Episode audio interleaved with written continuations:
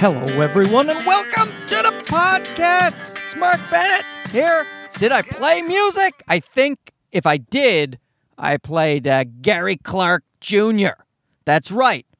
I'm into Gary Clark Jr. I'll, t- I'll tell you about that in a second. But uh, right now, I'm going to set the stage. Okay? I'm recording. I had to drive the Prius recording studio out of the comfort of my parking garage in my building because there's some friggin' guy, you know, just, I don't know what he was doing, detailing his whole car. He had like the spare tire was out. He had gloves on, like weightlifting gloves. I don't, I don't know what purpose they were serving, but he had those on and he was two cars away from me. So I just didn't feel, I didn't feel comfortable. Guys, you know me. You know, I can't pee at a urinal if there's another man standing next to me at his urinal. I will go into the stall. I will. I'll go into the stall and I'll close the door. I like some privacy. Plus, you know what? I'm going to say it. Is I also I like a little toilet paper for a little dab. Yeah, a little dab. I know people think men they they, just they just you know, zip up and go. But I'll tell you what, you're going to get some dribbles. This is not exactly how I wanted to start the podcast. But I tell you, there's the power of stand up comedy right there because the reason I am mentioning the dab at all is because there's a comedian here in Canada, Chris Locke. He has a much more popular podcast than myself. And uh, he, I was watching him on stage, and he had a whole bit about how he likes to use toilet paper and do a little dab and uh, you know just to make sure that his jam jams don't get any dribbles on them. And very funny stuff. And I went, you know what? I can relate to that. I thought it was just me. That's that was that's the whole thing of stand-up comedy, in my opinion. You know, a lot of people say, you know, when you make statements or or you know you have uh, political views or you you know you, the way you look at the world.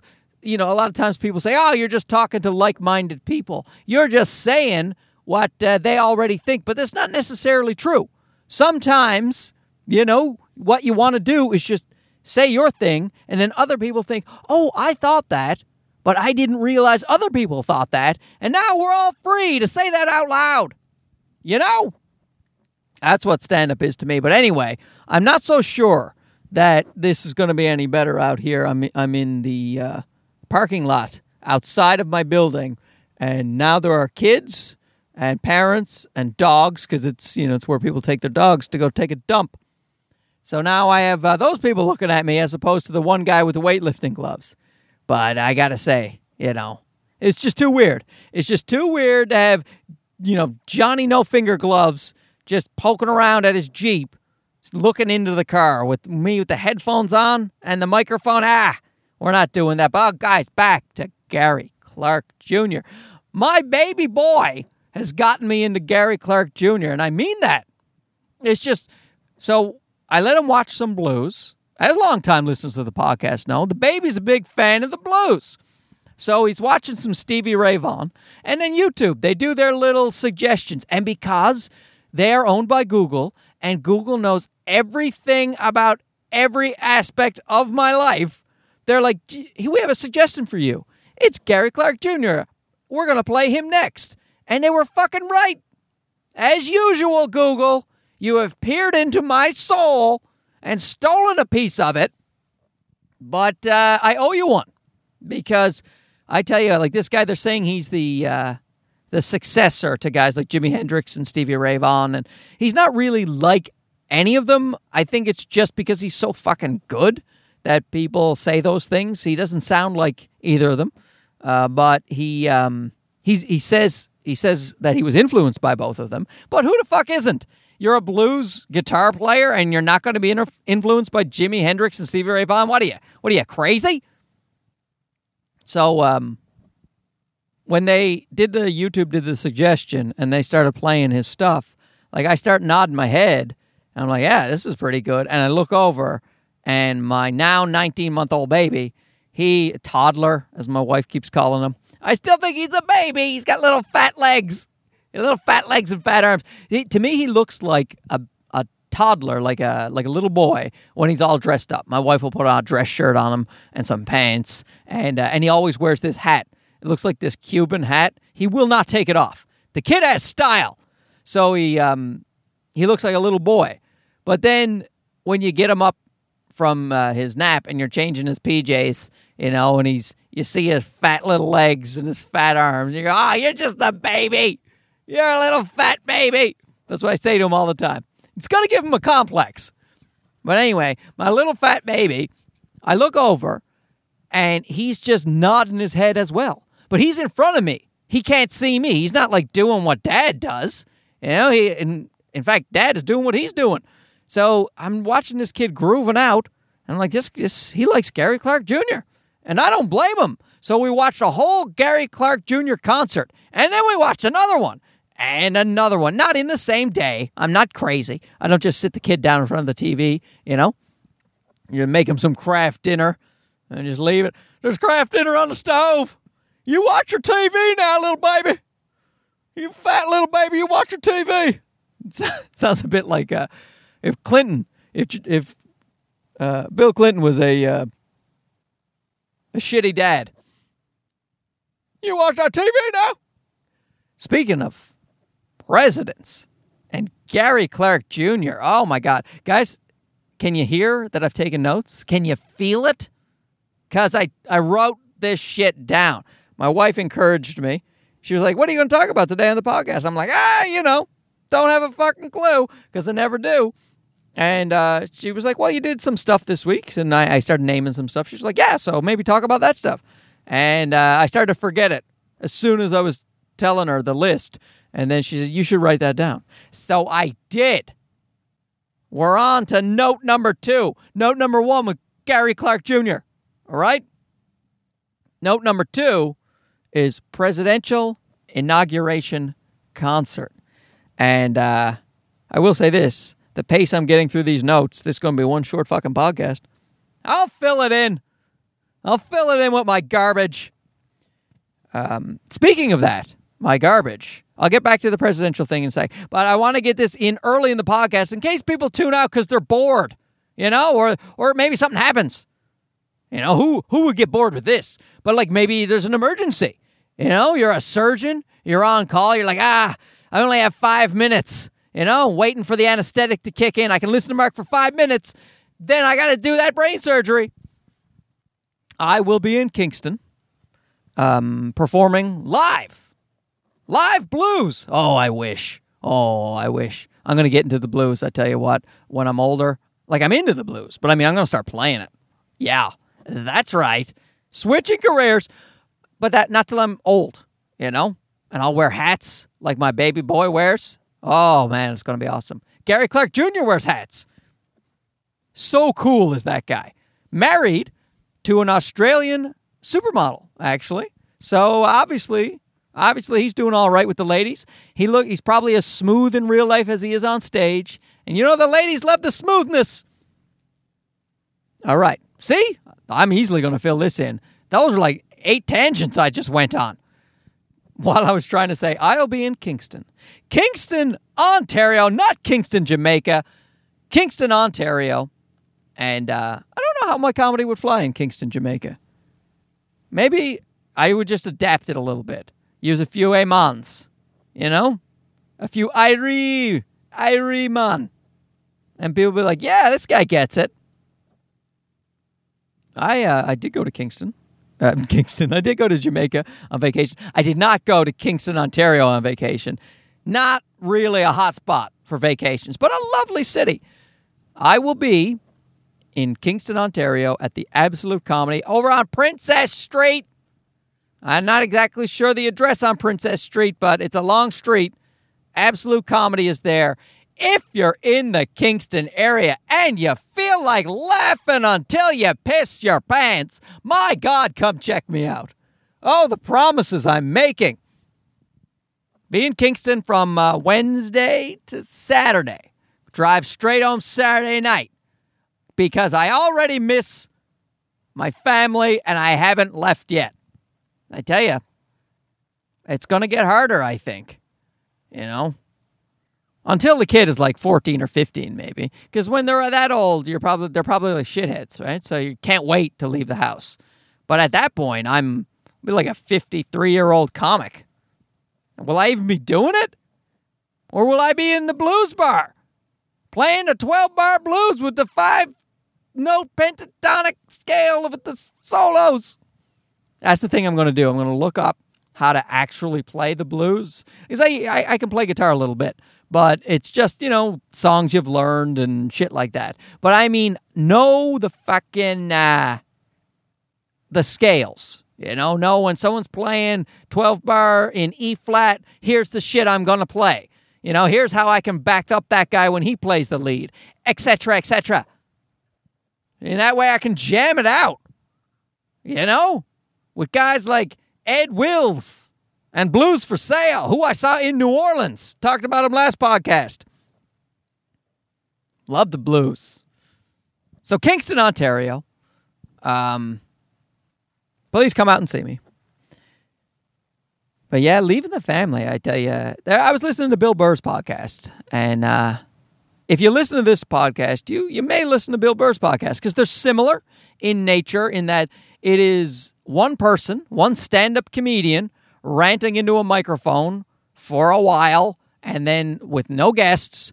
And uh, also, we're both, I mean, fucking hilarious. Like, hilarious. And there are a lot of actual similarities. Uh, we're we're stand up comedians, and uh, we, we both have uh, new babies. His kid is, I think, 14 month old. Mine is now 19. And uh, a lot of the things he's saying, they they resonate with me for so many reasons. And one of them is saying it, he's now that his daughter is aware of his when he leaves, it breaks his heart. So he's just wondering, you know, how much worse it's going to get. And that's the thing, man. You got to go do this for a living, and uh, that means some travel. But as you guys know, on the goddamn podcast, I've been talking about trying to solve that that problem by turn getting people to come to me, you know? Like I don't get me wrong, if there's a nice organized tour, you know, it's a short one, I'll go do it. People over and they're in Norway, they're like, "Oh, Mark, please come to Norway. Come to Sweden." I will yeah, I will go do those things. But when I'm I would like a home base. And it's going to be Toronto, I guess, cuz I'm not fucking I'm not going to New York or LA by by the looks of it at this point.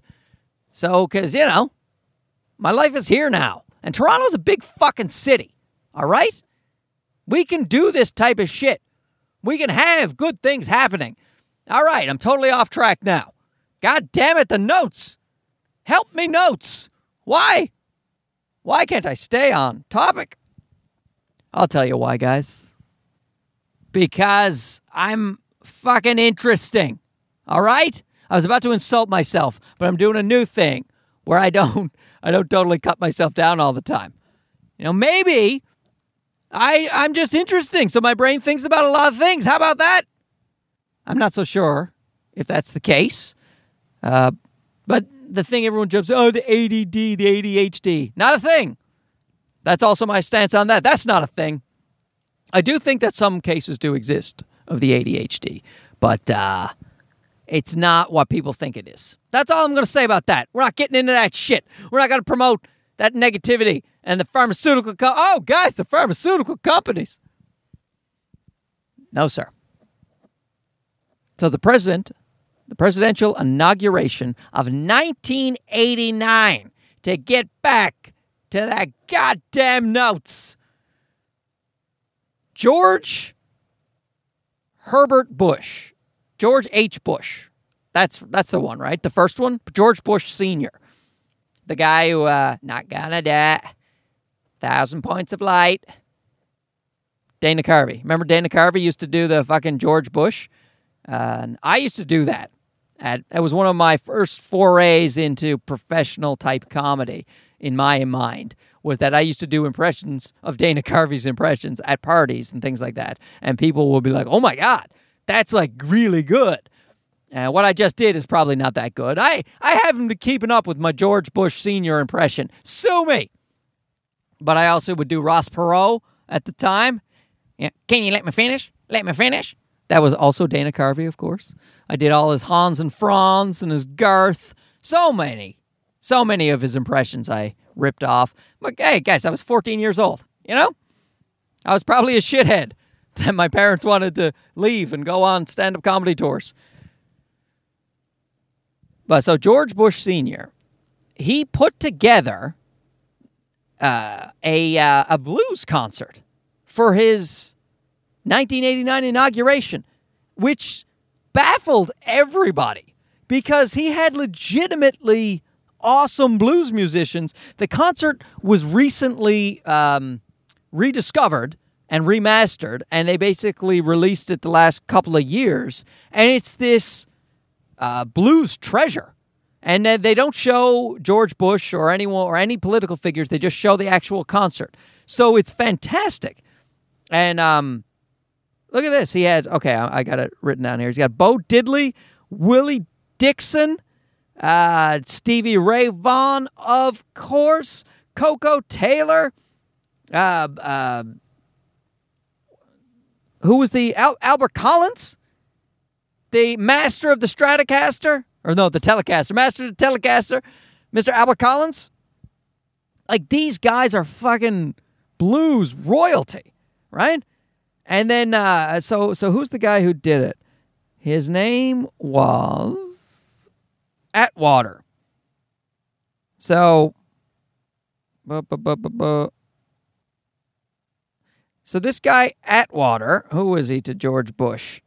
He was the campaign manager. All right, we're back. We're campaign manager. His name was Lee Atwater, and he was a giant fan of the blues, and he actually could play guitar, and he, he had a blues band when he was younger. And um, so he organized this thing. But here's the weird part is this Lee Atwater, in case you're not old as shit, and I didn't even know this at the time because I was too young to be able to follow the ins and outs of a presidential campaign. But uh, they were against uh, Michael Dukakis, all right?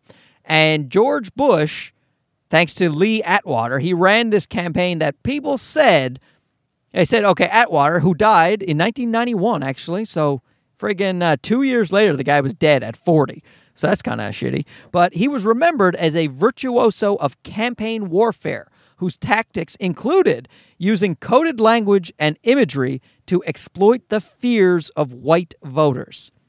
And so the Bush's campaign's relentless use of Willie Horton, for example, a black man convicted of murder who escaped um, from prison in Massachusetts. So he he was like using that all the time to, to stoke the fears of white people. That's what they said. He denies it, even denied it on his deathbed. He said he is not a racist and uh, he didn't do anything wrong.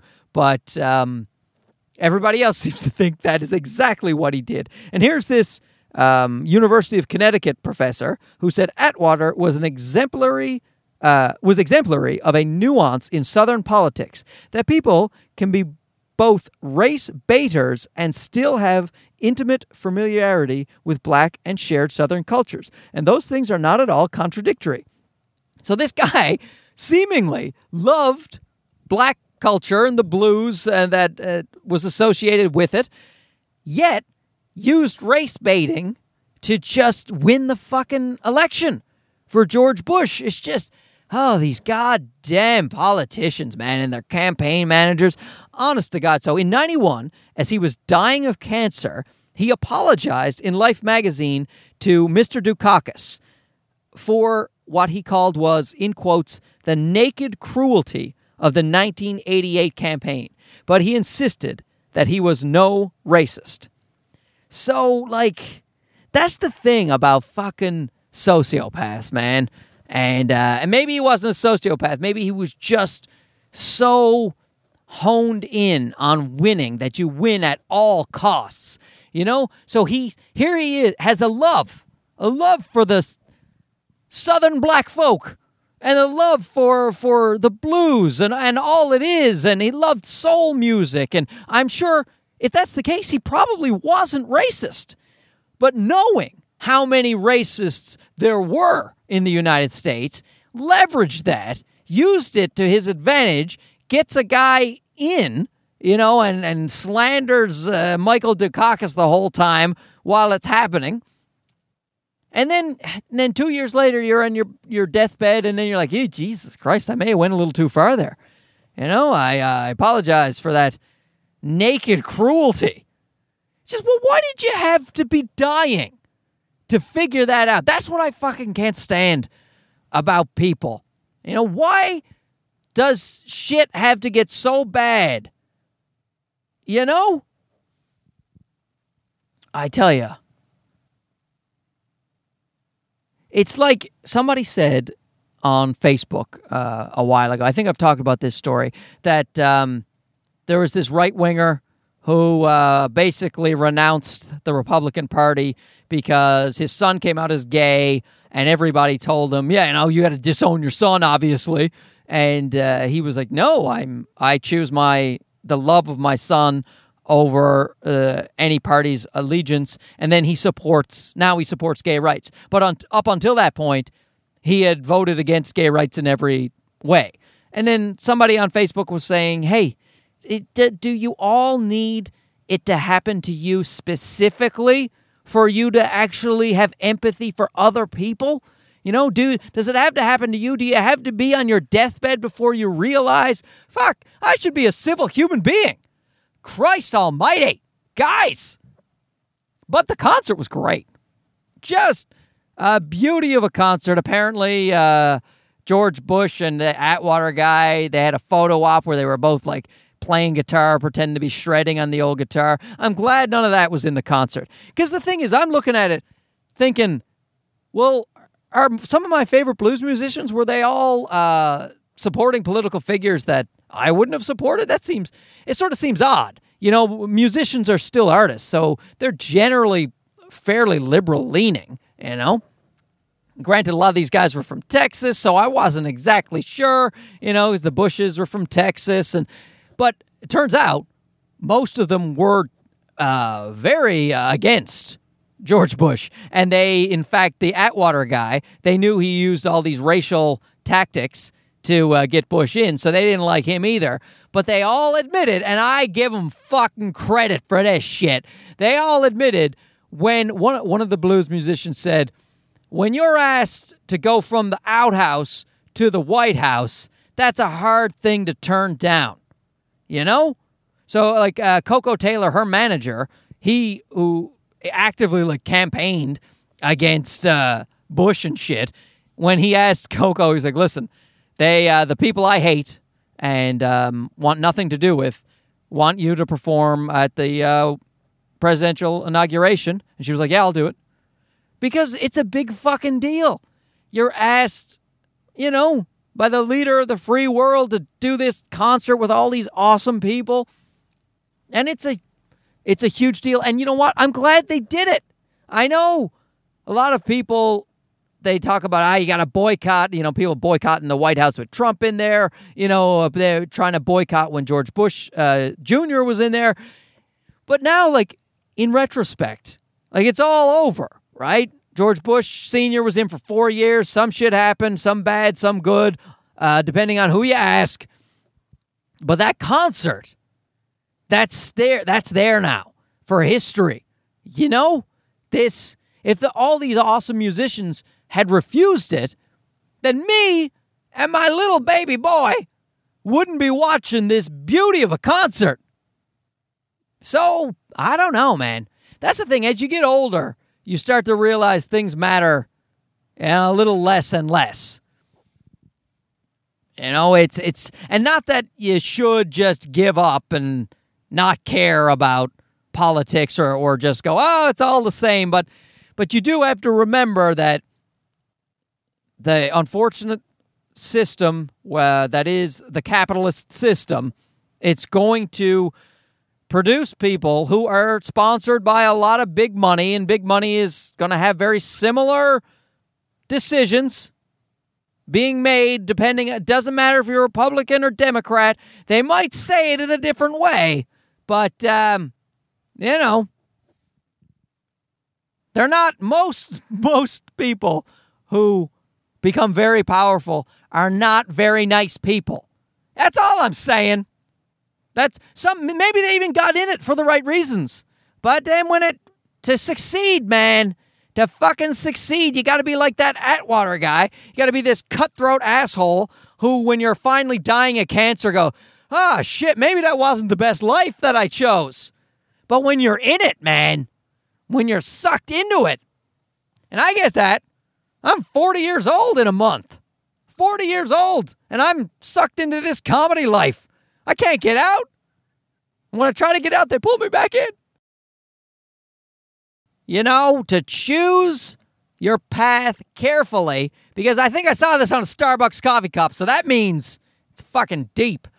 Something about uh, be careful what you succeed at, because the right amount of praise and success can trap you in a life you don't want. Something like that. I'm paraphrasing the Starbucks coffee cup, but it you get the gist. You know, which is why you got to choose your path carefully. But that being said, choose your fucking path. I was just talking about this to my wife as we're trying to put my fat little baby boy to bed. I was saying that because uh, my wife was pointing out that he might be smart. He might be smart. The jury is out. It's hard to tell. And I'll say this knowing full well I am a first time parent. I get it. Everyone thinks their kid is smart and special. Uh, my wife was talking to some um, kindergarten teacher or something like that. And uh, the teacher, she said that every single parent comes up to her and says, uh, "So just I just want you to know my child is advanced, so you know bear that in mind." And every single one of them, law of averages can't be. There's got to be some advanced, some in the middle, and some behind the curb. The curve, right? The, I used to think I thought that was curb because I am not advanced when I was young. So um, everyone thinks their kid is advanced. But part of that is I think the criteria they use for uh, deciding whether or not, like basically, milestones. If you read a bunch of books about child development, they have all these milestones. So they say say things like at Sam's age, he should know how to say at least 20 words, something like that.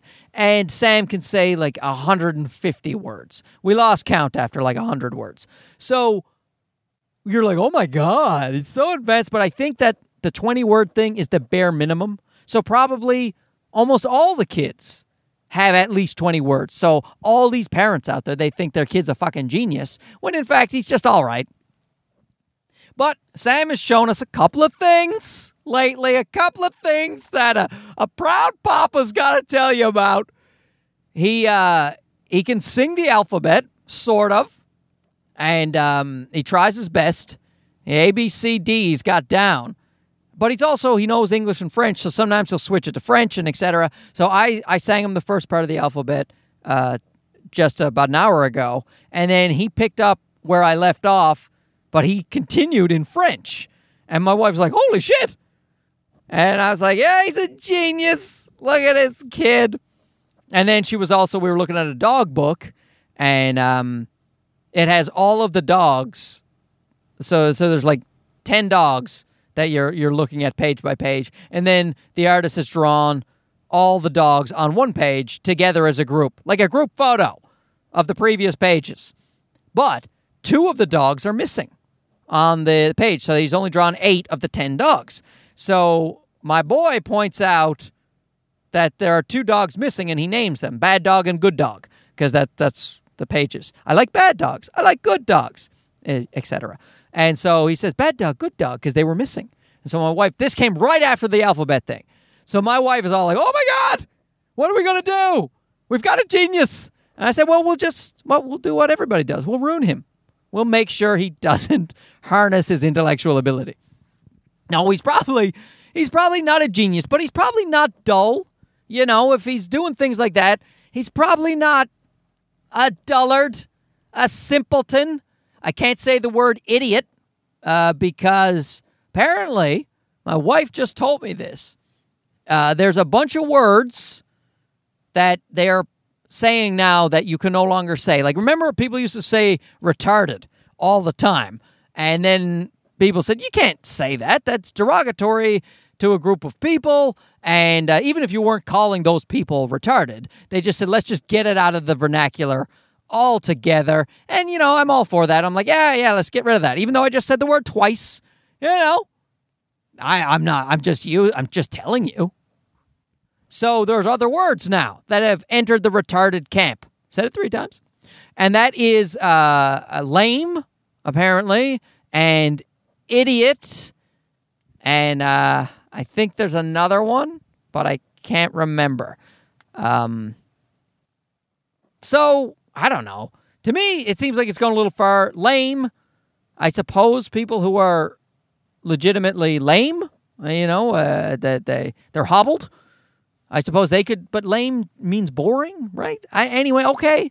Hey, look, I, I'm the first to admit I might be I might be too old to understand some of this stuff. To me, they they don't sound that bad, but since well, maybe I'm acting like a fucking uh, right winger here, one of the extreme right wingers who are like, unless it happens to me, unless I know someone specifically lame, then uh, I don't understand. Ah, but that's not true. My dad, huh? My dad has one leg. I'm pretty sure that qualifies as lame. Could it not? And I'm not offended by the term. I don't know. To me, it sounds different. Or idiot. You know that. I mean, let's let's not mince words. It's an insult. But sometimes people need to be insulted, right? You know, someone's like, "Hey, should I put uh, this dog in in the dryer?" No, you idiot. That's a terrible idea. That's an idiot thing to think. You you treat your dog with respect. You love him. Never put a dog in a dryer. You know? You idiot. But I suppose if it's causing damage to people psychologically, then I don't know, maybe. Maybe. I'll just I'll have to do a little reading about it. Apparently there's a whole website about why these words affect people negatively. the, the idiots of the world are very offended. I, I don't know exactly how. I suppose maybe what they're saying is that if you call someone an idiot, they think to themselves, that's who they are. Oh, I guess I'm an idiot. So they continue the rest of their lives feeling lesser, feeling not smart. Maybe. You know, it becomes their identity. If you say it at people, if you say it to people who are too young, something like that. But I don't know. If a, if a 40 year old guy is walking down the street, you know, and he spits on my shoe, I'm going to be like, hey, idiot, watch where you're spitting. And I'm going to mean that. What kind of idiot spits on your shoe when you're walking past? I don't know. I'll do a little more reading. And his ABCs. So if he is smart, if he is, they're there are problems that come with that too. You know? You know, ignorance is bliss, they say. So if you're smart, sometimes you're inviting some trouble. Like myself, all right. God knows I'm not smart, but I thought I was because people told me I was. I uh, I did well in school. I, you know, guys, I'm a comedian. I got a quick wit, all right? There's one thing if there's one thing I can admit about myself, my wit, not slow. You know, it's just that's his evidence. You know, I, I have a I have a career, not a great one. So who knows? My my wit doesn't have to be world class, but it's certainly not, I would say, below average. All right?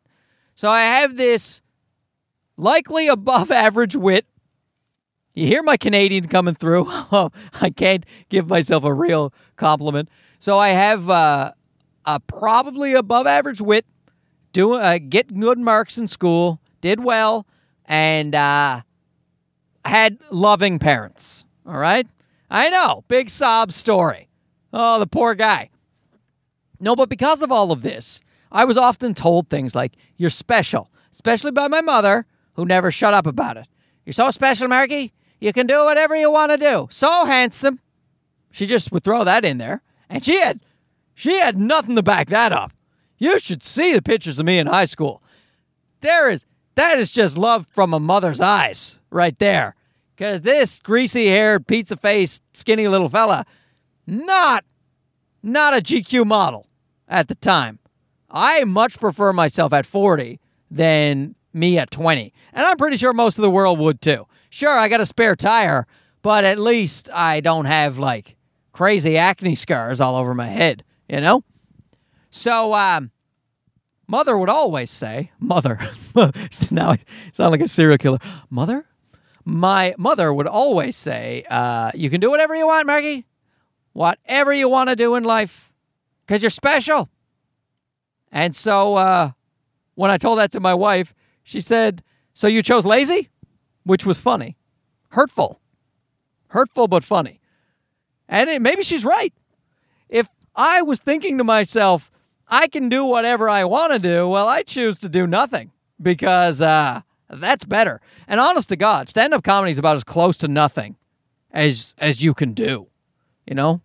I, I go to shows, I stand up, I tell poo jokes, and then I have beers. You know, and then I wake up at well, I used to wake up at noon, but now I got a baby, so I wake up earlier. But um, you know, and even this, doing the podcast every week. I'm just sitting in my car talking into a microphone for a few minutes. And I put it up on the old internet. It's as close to nothing as you can do. So I think it was a mistake to tell me I can do whatever I want to do. I think what you want to do is tell your kid um, if you work hard and make good decisions, you can do good things. Uh, pick something and work hard at it, and uh, you know, go for it. But hone in on something. Like the the illusion of choice, I think, is probably better when it comes to this shit. Because since I felt like I had real choice in life, there was too many options. Like that old uh, uh, Steven Pinker thing I've been telling you about on Podcast Pass. To recap, because that was a long time ago, I said that. Steven Pinker is uh, some kind of fucking, I don't know what he is. A so, sociologist? I don't know. He, he does TED Talks, all right? Talks about shit at, on, on TED. So you can go look up Steven Pinker on TED, and he says that's the um, the fallacy of choice. I think he calls it, where if you have too many options, you end up either picking nothing or the thing you pick, you're always dissatisfied with it. And um, the illusion of choice is a little bit better. If like he, he used the example of having an infinite going into a store these days. You have so many pairs of jeans that when you try, no matter which one you buy, you feel like maybe you didn't get the best pair of jeans. Whereas if you had walk into the store and you have one pair of jeans, you feel bad because you have no choice. You're forced to just get this one pair of jeans. So the happy medium is if you have three or four pairs of jeans to choose from, and then you choose one of them, and that's it. You pick the best of the three or four. I think that is honestly one of the secrets to Apple's success. Uh, Mr. Steve Jobs, my bet, was a big fan of the old Steven Pinker, or at least this particular um, uh, concept was because if you'll notice, Apple they don't make a ton of products. They're like, hey, listen, you can choose one of two or three phones we have out right now.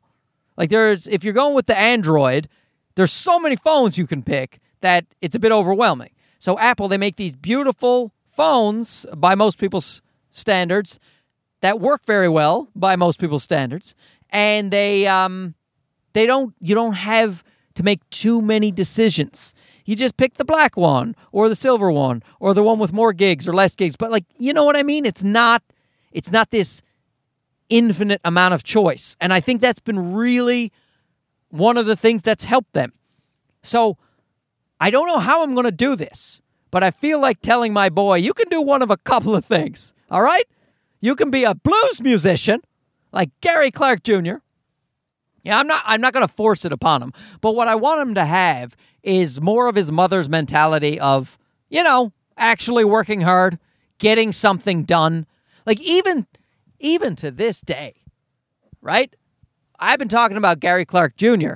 and I was watching this guy playing a concert and honest to Christ at the age of 40, you know, 15 years into a stand-up comedy career, I was thinking to myself, maybe if I wrote a a blues song, maybe I could uh, you know, get a career going that way. What the fuck?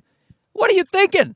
And and I was in that that was one of my original careers. I was when I was in university, I was in a band with my friends and we were going to be world famous.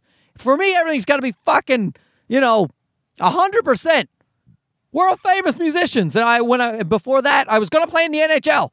I'm going to be the best hockey player in the world.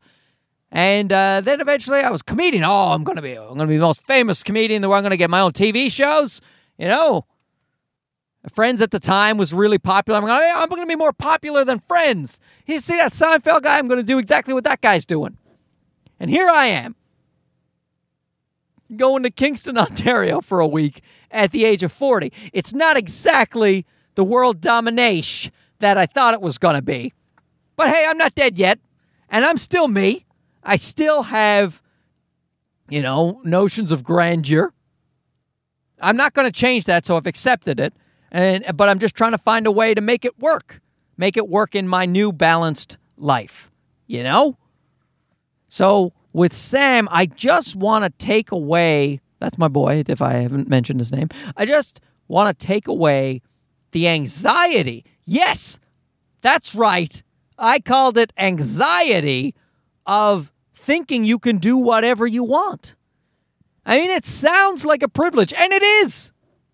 It is. But at the same time, that's why a lot of these, you know, advanced countries have such levels of, of depression and, and suicide. It's just, if you can do whatever you want to do, a lot of times life, you get paralyzed by the choice. And they say anyone susceptible to um, this type of thought process, this cyclical, you know, oh, I can't, I can't decide what I want to do with the amount of choice that we have had since you know in in the western world since about the 70s is uh is so overwhelming and it gets worse and worse by the day. You know the with the the consumerism society we have now there's so much to decide and so much to pick from. And yes we are privileged in many ways in the western world. Uh, at least a lot of us are. Certainly myself. I wouldn't i would never hesitate to say I was privileged, because I was. Grew up in a great country with enough, just plenty, thinking I can do whatever I want to do. And you just I get you get paralyzed with indecision. So I want to save the boy from that shit. I don't exactly know how I'm going to do it. I'm going to do more reading. And by reading, I mean I'm going to tell my wife to read it and give me the Coles notes, the Cliff notes for you people in the States. Right? I think that's a good plan. But uh, I'm pretty sure he's to be a musician. And he just loves me. He loves the music and the guitar so much. And uh, I'm not, and I don't get me wrong, I don't want him to be a musician. I know it sounds like I do, but, and it is cool. All right. It is pretty cool. But that's very similar to a stand up comic's life.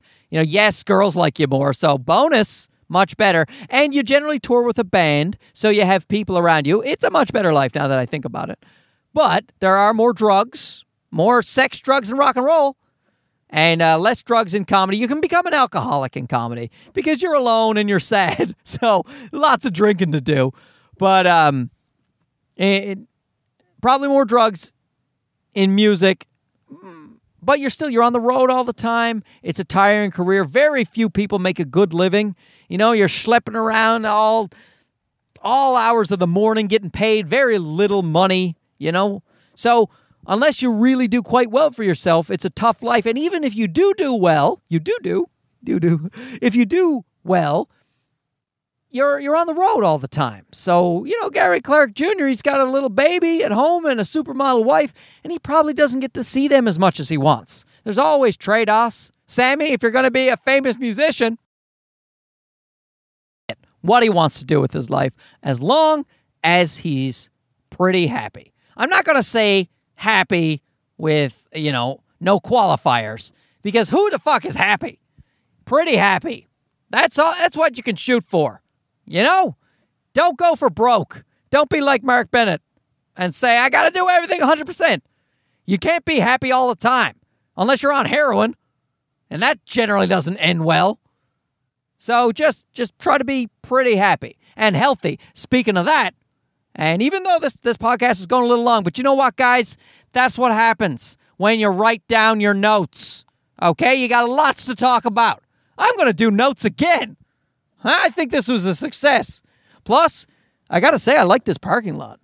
There's other than the initial part where there was a guy out with his dog. I mean, uh, I've been pretty much left alone out here.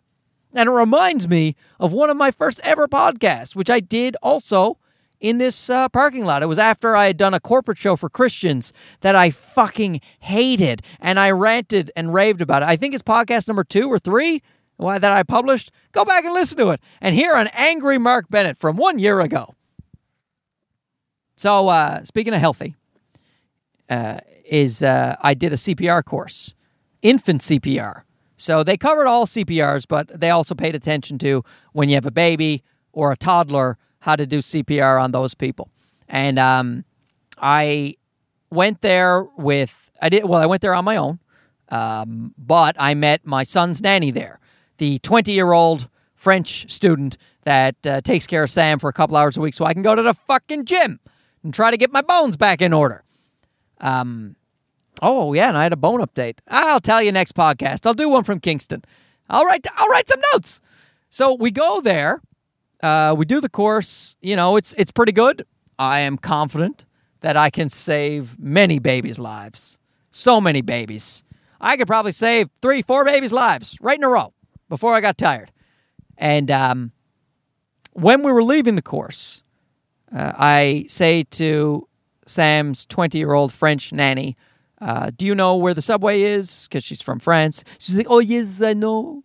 Uh, and um, she goes, actually, though, I will be taking the bus. And uh, I said, oh, okay, well, I'll see you then, because I got to go the other way because I'm driving and I parked over there. And my wife said, you, you didn't drive her home? And I went, drive her home? What, what year do you think we live in? This is 2018 hashtag me too. Hashtag uh, never again. I don't know all the hashtags.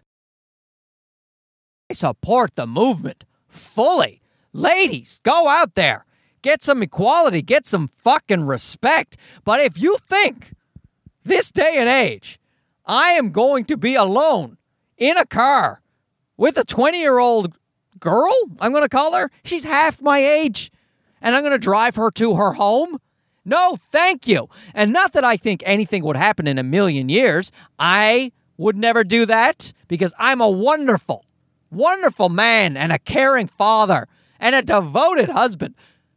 Not only would I not do anything, I'm sure also she has no interest in a, a liney, you know, veiny white male getting old I'm trying to think of ways to describe myself. Veiny is probably not the best way. I'm not particularly veiny. I was just picturing my white skin, my translucent skin, and seeing blue veins through it. I don't know why. That's what came into my head. But um, insinuation is made that someone said or did something inappropriate. I'm just not dealing with that. I'm sorry.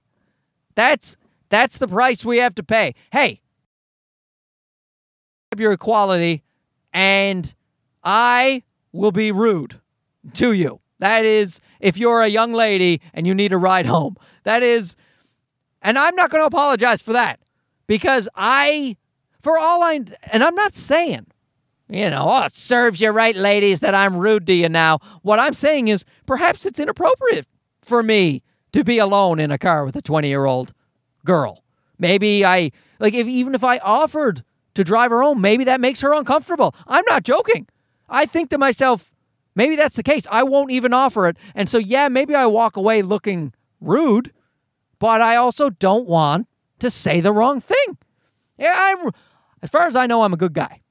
But I try to evaluate everything, you know, with this new paradigm going, maybe you're one of the people who thinks you're a good guy, but you're not. So I evaluate every single thing I do.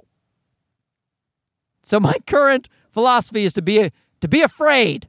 Be very afraid of the ladies. And don't uh you know,